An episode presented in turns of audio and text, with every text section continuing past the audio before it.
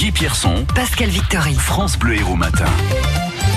Et Pascal, à 8h30 dans l'actualité, les commémorations de l'attaque terroriste de Trèbes et le gouvernement pour l'acte 19 des Gilets jaunes. Qui veut faire taire à la polémique sur la mobilisation aujourd'hui des militaires de la force Sentinelle et sur le fait qu'ils puissent ouvrir le feu. C'est ce qu'a sous-entendu le gouverneur militaire de Paris hier sur France Info, d'où la mise au point ce matin de la ministre des Armées, Florence Parly. Jamais les militaires de l'armée française ne tireront sur des manifestants pour une raison très simple, c'est que les militaires n'ont pas pour mission d'assurer le maintien de l'ordre.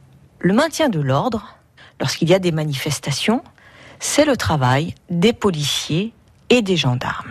Donc tous ceux qui manient les fantasmes, qui parlent d'ouverture du feu ou de quoi que ce soit d'autre, ne font qu'ajouter à la confusion. Dans l'Hérault, la Ligue des droits de l'homme affirme, en tout cas, que l'on empêche ses observateurs d'observer les pratiques de la police et ses éventuelles dérives. C'est ce que dit Sophie Mazas, avocate et présidente de la Ligue des droits de l'homme à Montpellier.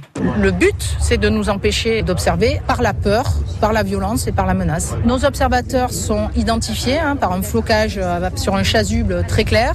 Pour la plupart, ils sont casqués parce qu'il y a eu des violences. Et on a tout type de violence, gazage à bout portant, être projeté au sol, arracher des chasubles, ce qui nécessite quand même une certaine violence, matraquage, des violences physiques et aussi des violences verbales, des insultes, des menaces de se faire embarquer, des contrôles d'identité, des fouilles de sacs avec des objets qui sont pris et qui ne sont pas restitués, du harcèlement aussi sur certains observateurs qui ne peuvent plus se déplacer sans que les groupes de BAC interpellent les gens de manière harcelante systématiquement en leur expliquant qu'ils savent où ils habitent. Donc toutes ces mesures sont destinées à nous empêcher de faire notre travail d'observation. Ce n'est pas possible que dans un état de droit, en fait, les observateurs soient pris pour cible. Des manifestations sont interdites à Paris sur les Champs-Élysées, sur la place du Capitole, à Toulouse par exemple. La manifestation prévue cet après-midi des Gilets jaunes à Montpellier, elle n'a pas été interdite. Et puis c'est un jour de recueillement à Trèbes dans l'Aude. Et oui, un an jour pour jour après les attaques terroristes qui ont fait 4 morts, dont 3 dans le Super U de Trèbes. Le chef boucher, un client qui ont été tués par un détenu radicalisé et puis le gendarme Arnaud Beltrame, auteur d'un acte héroïque puisqu'il avait pris la place de la caissière prise en otage. Il est mort des suites de ses blessures le lendemain. Aujourd'hui, 2 cérémonies ont lieu en présence du Premier ministre. La première à Carcassonne à 9h, puis une deuxième à Trèbes sur la place de la mairie à 11h.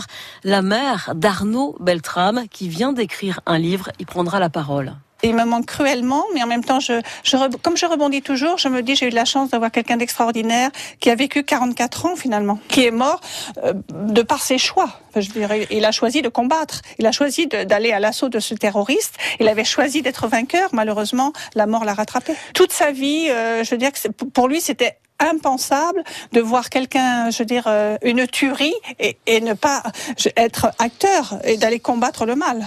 Le grave accident hier matin entre Palavas et Lattes a fait 1 mort. Cela s'est passé sur la 2x2 voies dans le sens Palavas-Montpellier. Ce sont 2 jeunes âgés de 25 ans, 2 piétons qui ont été percutés en traversant les voies par une voiture. La jeune femme n'a pas survécu à ses blessures. Le jeune homme est dans un état critique. Les circonstances de cet accident restent encore à être déterminées. Un détenu radicalisé voulait ébouillanter des surveillants à la prison de Béziers parce qu'il n'a pas supporté qu'ils le fouillent avant et après le parloir. Il avait fait chauffer de l'huile dans une casserole sur des plaques chauffantes dans sa cellule. Heureusement, les surveillants ont coupé l'électricité. L'aide-soignant qui avait frappé une pensionnaire d'un EHPAD d'Arcueil en région parisienne et qui avait été filmé a été condamné à 5 ans de prison ferme. Le trafic a repris normalement hier après-midi sur la ligne 2 du tramway entre Sabine et Saint Jean de Védas. Il était assuré par des bus depuis mercredi et depuis le déraillement d'une rame. France Bleu Hérault, 8h35 et Olivier Giroud a marqué. Ça faisait un petit bout de temps qu'on attendait ce but. Il est arrivé hier en Moldavie lors du match de qualification de l'Euro 2020 de la France. C'est son 34e but et il rejoint ainsi David Trezeguet à la 3e place des meilleurs buteurs français en sélection.